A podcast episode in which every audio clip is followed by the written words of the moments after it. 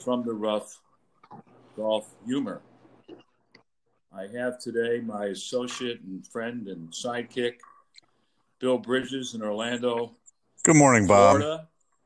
And morning, Bill. And uh, I have my first cousin, Barry Blaisdell from Hanover, New Hampshire, on as well. This is Barry's first foray into the podcast, and he'll be offering a story or two along the way.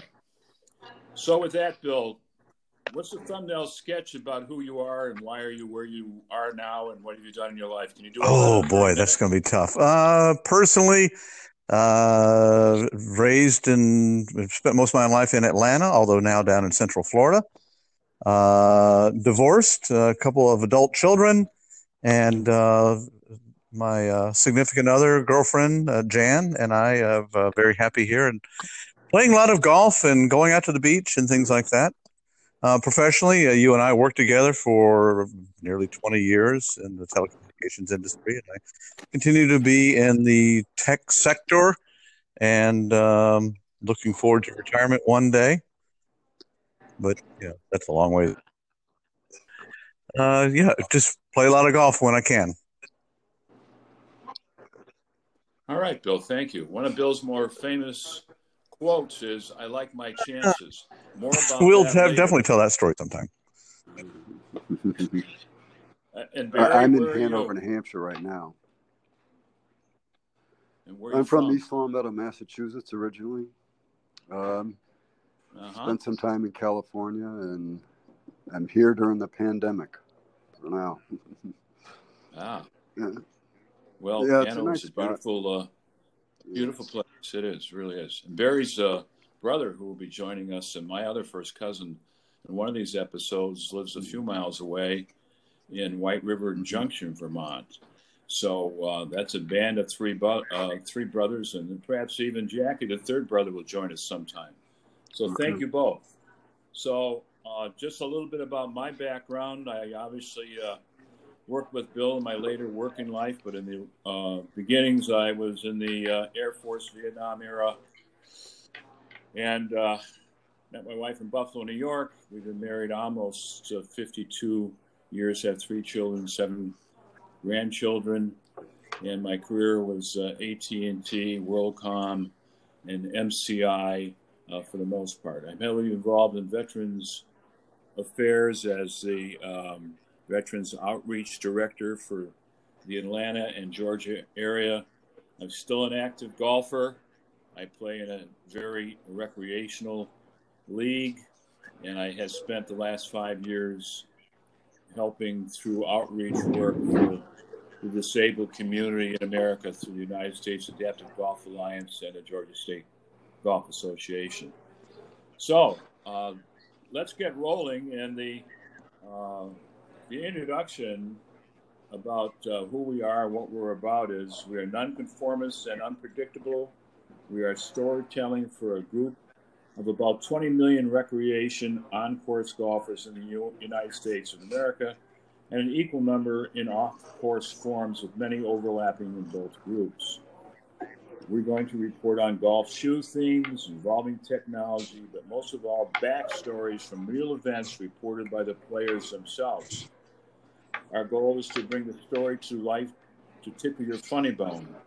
There is no golf governing body looking over our shoulder. We are giving a voice to the joy of golf as experienced and witnessed by those that play the game for love, friendship, and the joy of playing such a great game.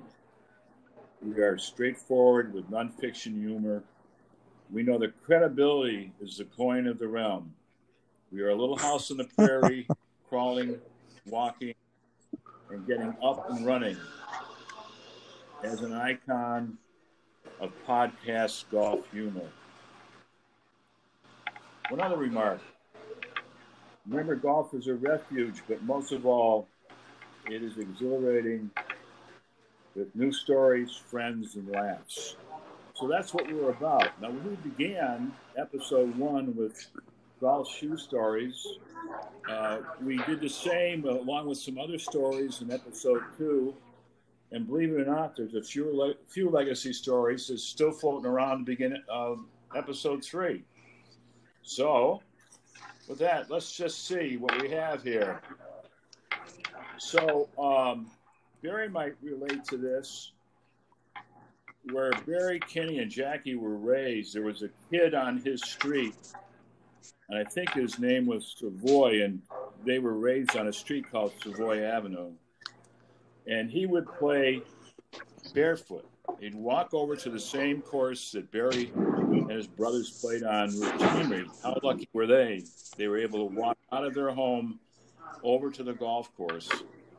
And I have it reported from Ken, Barry's brother, that he thinks the young man who played barefoot won some sort of championship at Franconia. I don't know whether it was a junior championship or something. But I think that's uh, pretty interesting, isn't it? Barry, yeah, his name was Mike Savoy. And um, the, the big tournament at Frank, of course, was called Franconia Country Club. And um, the big tournament there, he won, and all the papers had uh, Barefoot Savoy wins the championship. So um, he, he's he was a real good golfer. Uh, so, but he used to play used to play barefoot. Oh. so. I I happen to get a little side note story. I believe it was um, Barry and his brother had a paper route, and instead of delivering papers in the morning, they decided to go down to Franconia, walking, of course, and play a little golf. And somehow or other, I think their father caught up to him out there and threw him off and told him to go deliver the newspapers. I might not have it exactly right, but I can understand how young minds operate and say, well, play a little golf, we'll get the newspapers out, and there'll be no damage. Well, people expect their paper. Actually, it was an was it a morning paper, paper Barry? Ah. Evening right. paper, but nevertheless, and that right? was me. And that was me, by the way. That he came and got me on that. There was two holes left but I, I had a good round going. I was 14, and uh, I, I, w- I was going to finish that no matter what. And he came and dragged me off the course. yeah, people were calling up. nice story. Well, it's even a better round when you take a zero on 17 and zero on 18, right? So, yeah. Good yeah. story.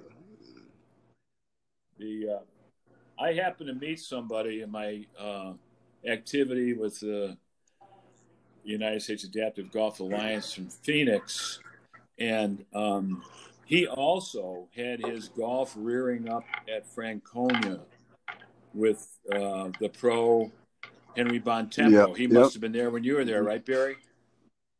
Yeah, and um, it, it's not humorous so much as very uh, touching when he told me that. Uh, uh, Henry said, I like your golf swing. You need some go- new golf clubs. I think he may have been like 14 or 15 or so.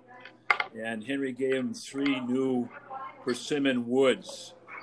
And um, the fellow I talked to said, Well, I can pay you next week. And Henry said, They're my gift to you. Go play. Yeah, so how nice is that, huh? Yeah, he was a great guy. And, so my uh, my friend Bob uh, is a very accomplished uh, man and a very dear friend. And he had uh, the good fortune to order some new Ecco golf shoes with good spikes.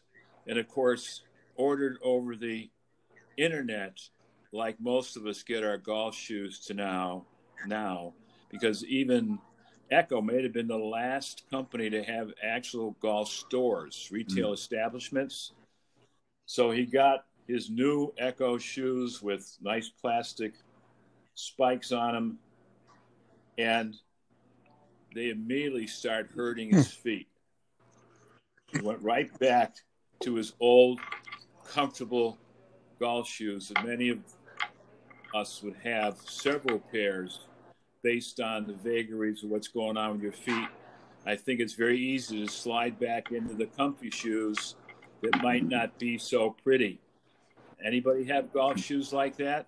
tried new ones, and the new ones weren't quite right, and went back to the old ones? I my my shoes are usually so worn that uh, anything new is is a welcome uh, welcome change.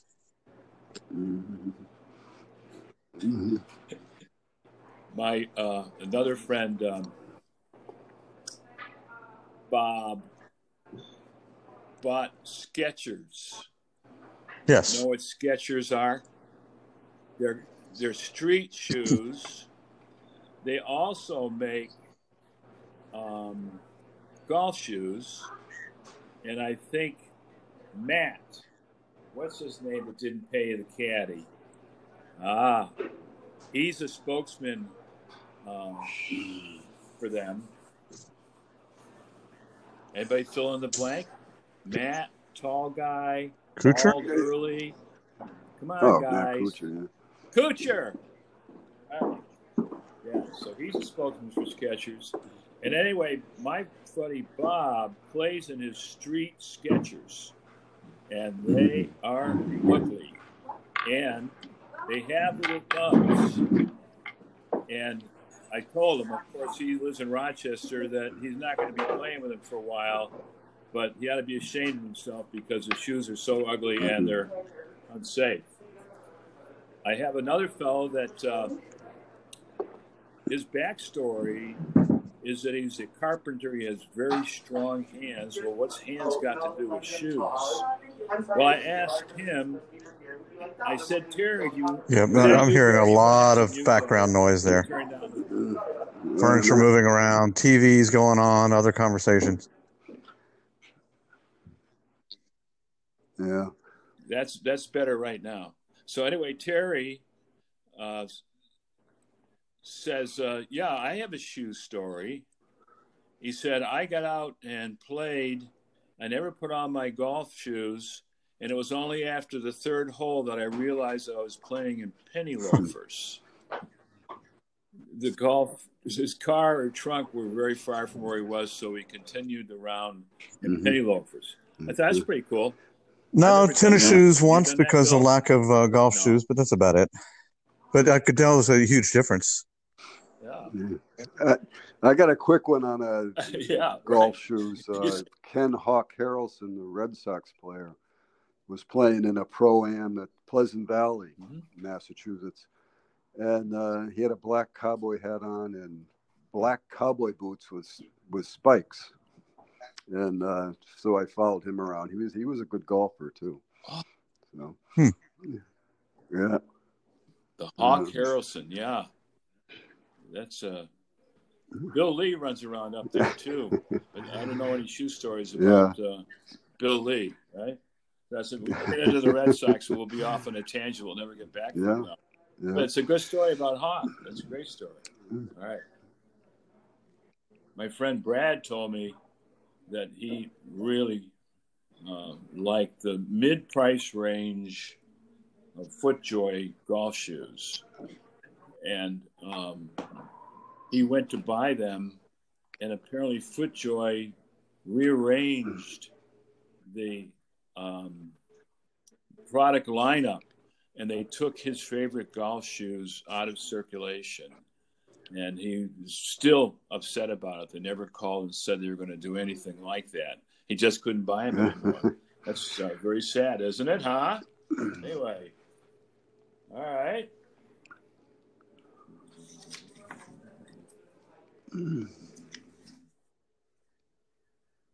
Let's move a little into the area of uh, uh, people losing their mind on the golf course, who otherwise would seem to be fairly normal until something does not go their way.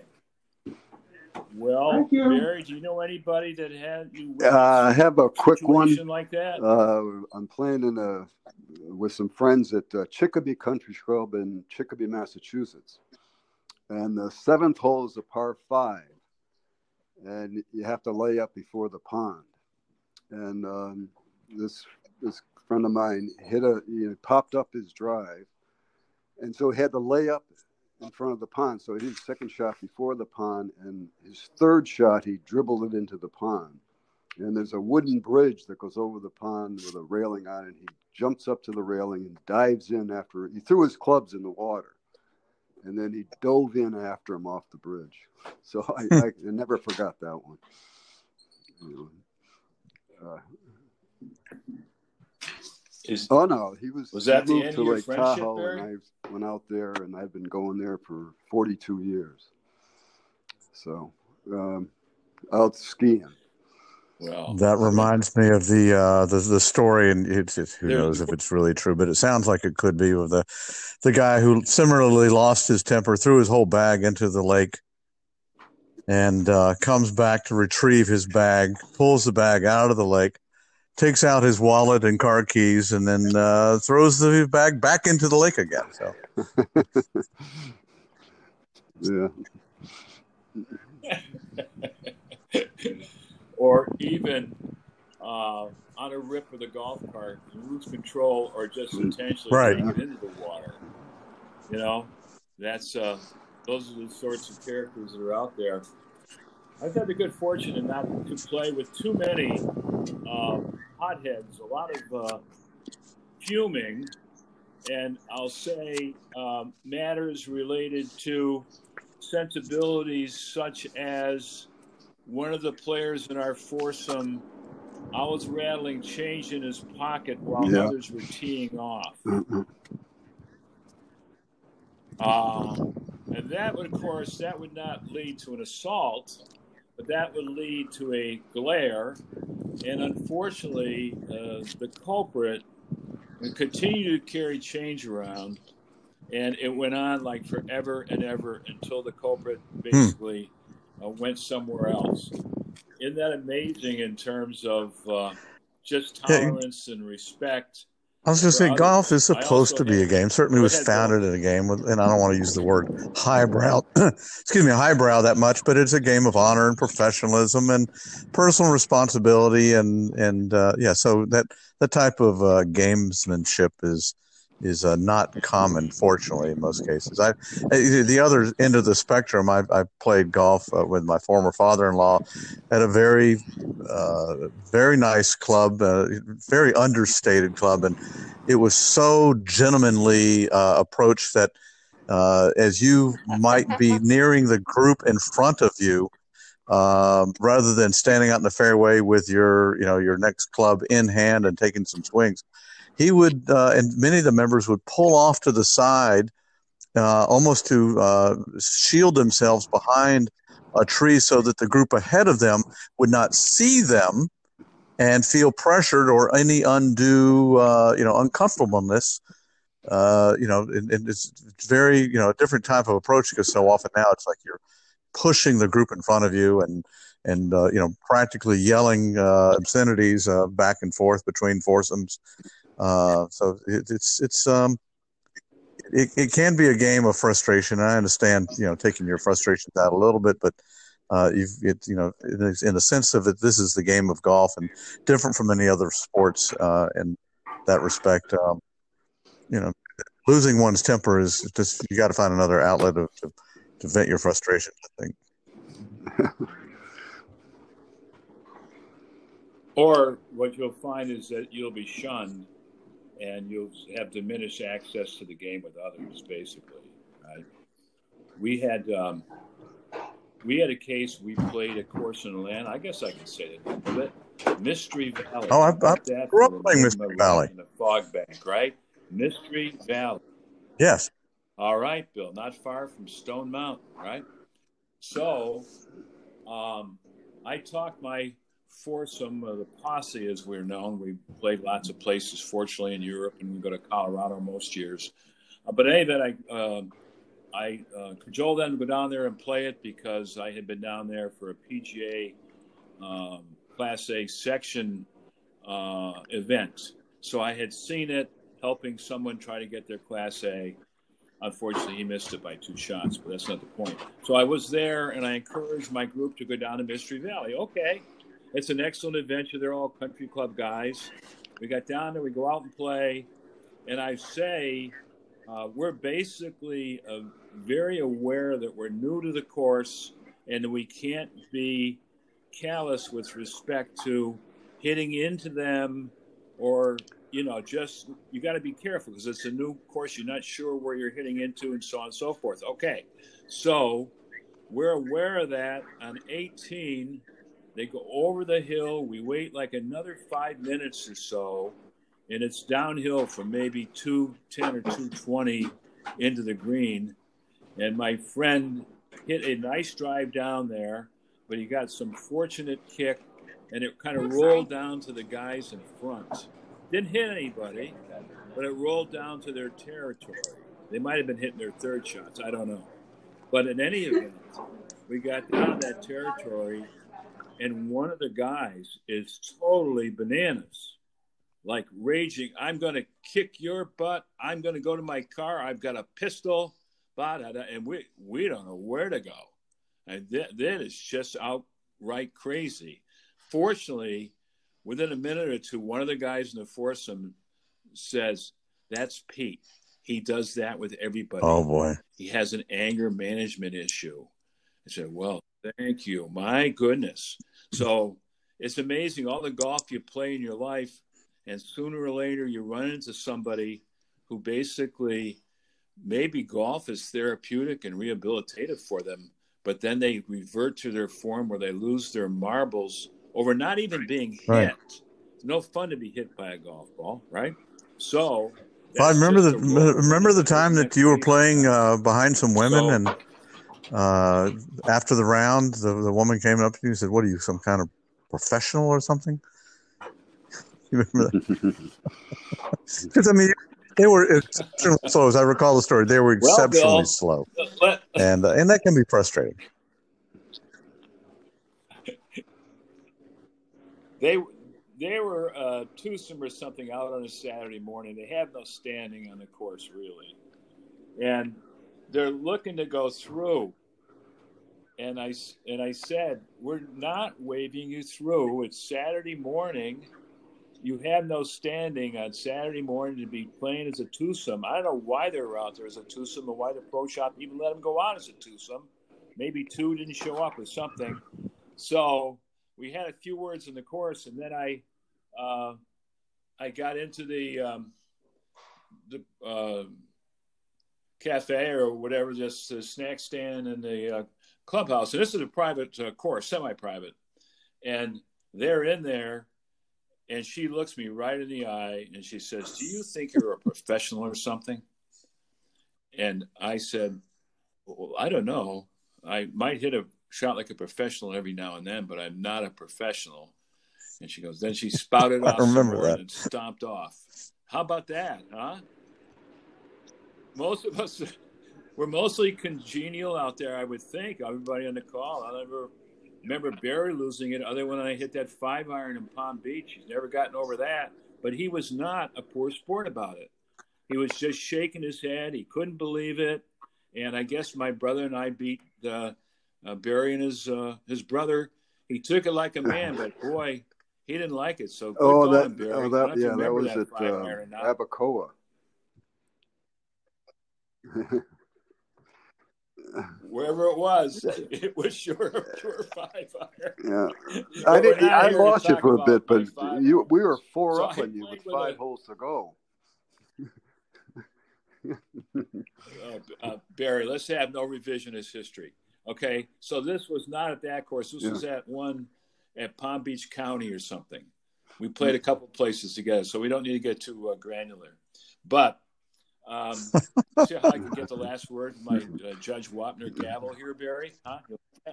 So uh, we have also played with another guy who uh, was notorious in terms of this is a Barry hot mm. button, a cheater, and um, if you moved at all, he always had a cigar and if you moved at all anywhere within the peripheral uh, vision when he was on the tee, you um, you got a look that yeah. would um, melt a stone monument.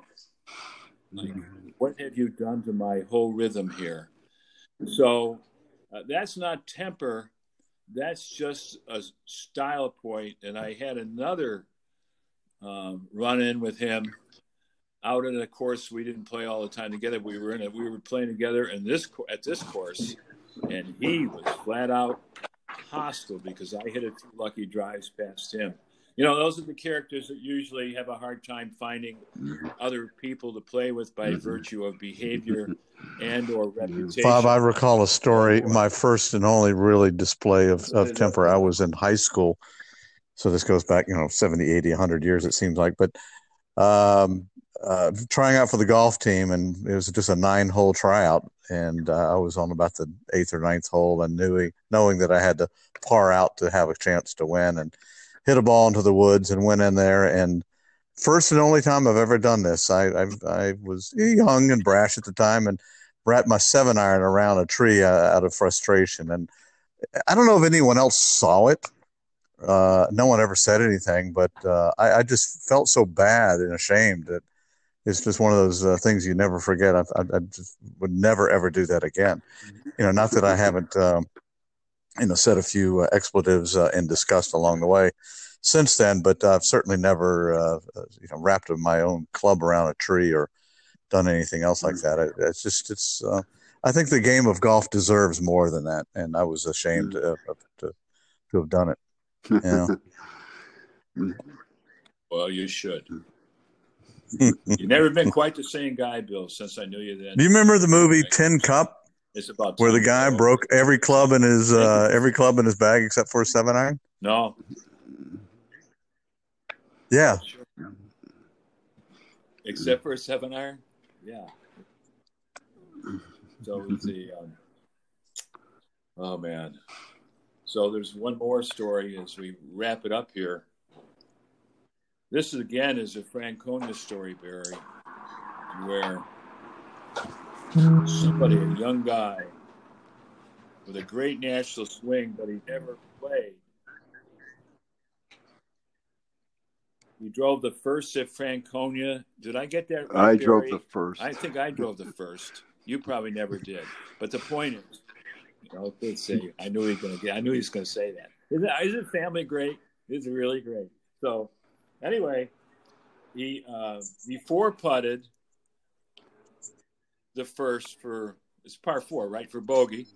And then he went to the next tee, put his pipe in the ground, swung his driver at the pipe. I think we lost Barry again. Do I have that at all correct? All that lead up and we lost him.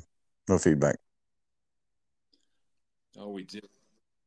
Yeah, let's do back. We'll, we'll, wait just a minute, see if he comes back and we'll uh, finish the podcast with that story as a, a, example of the kinds of characters and temper that exists in the game of uh, the game of golf.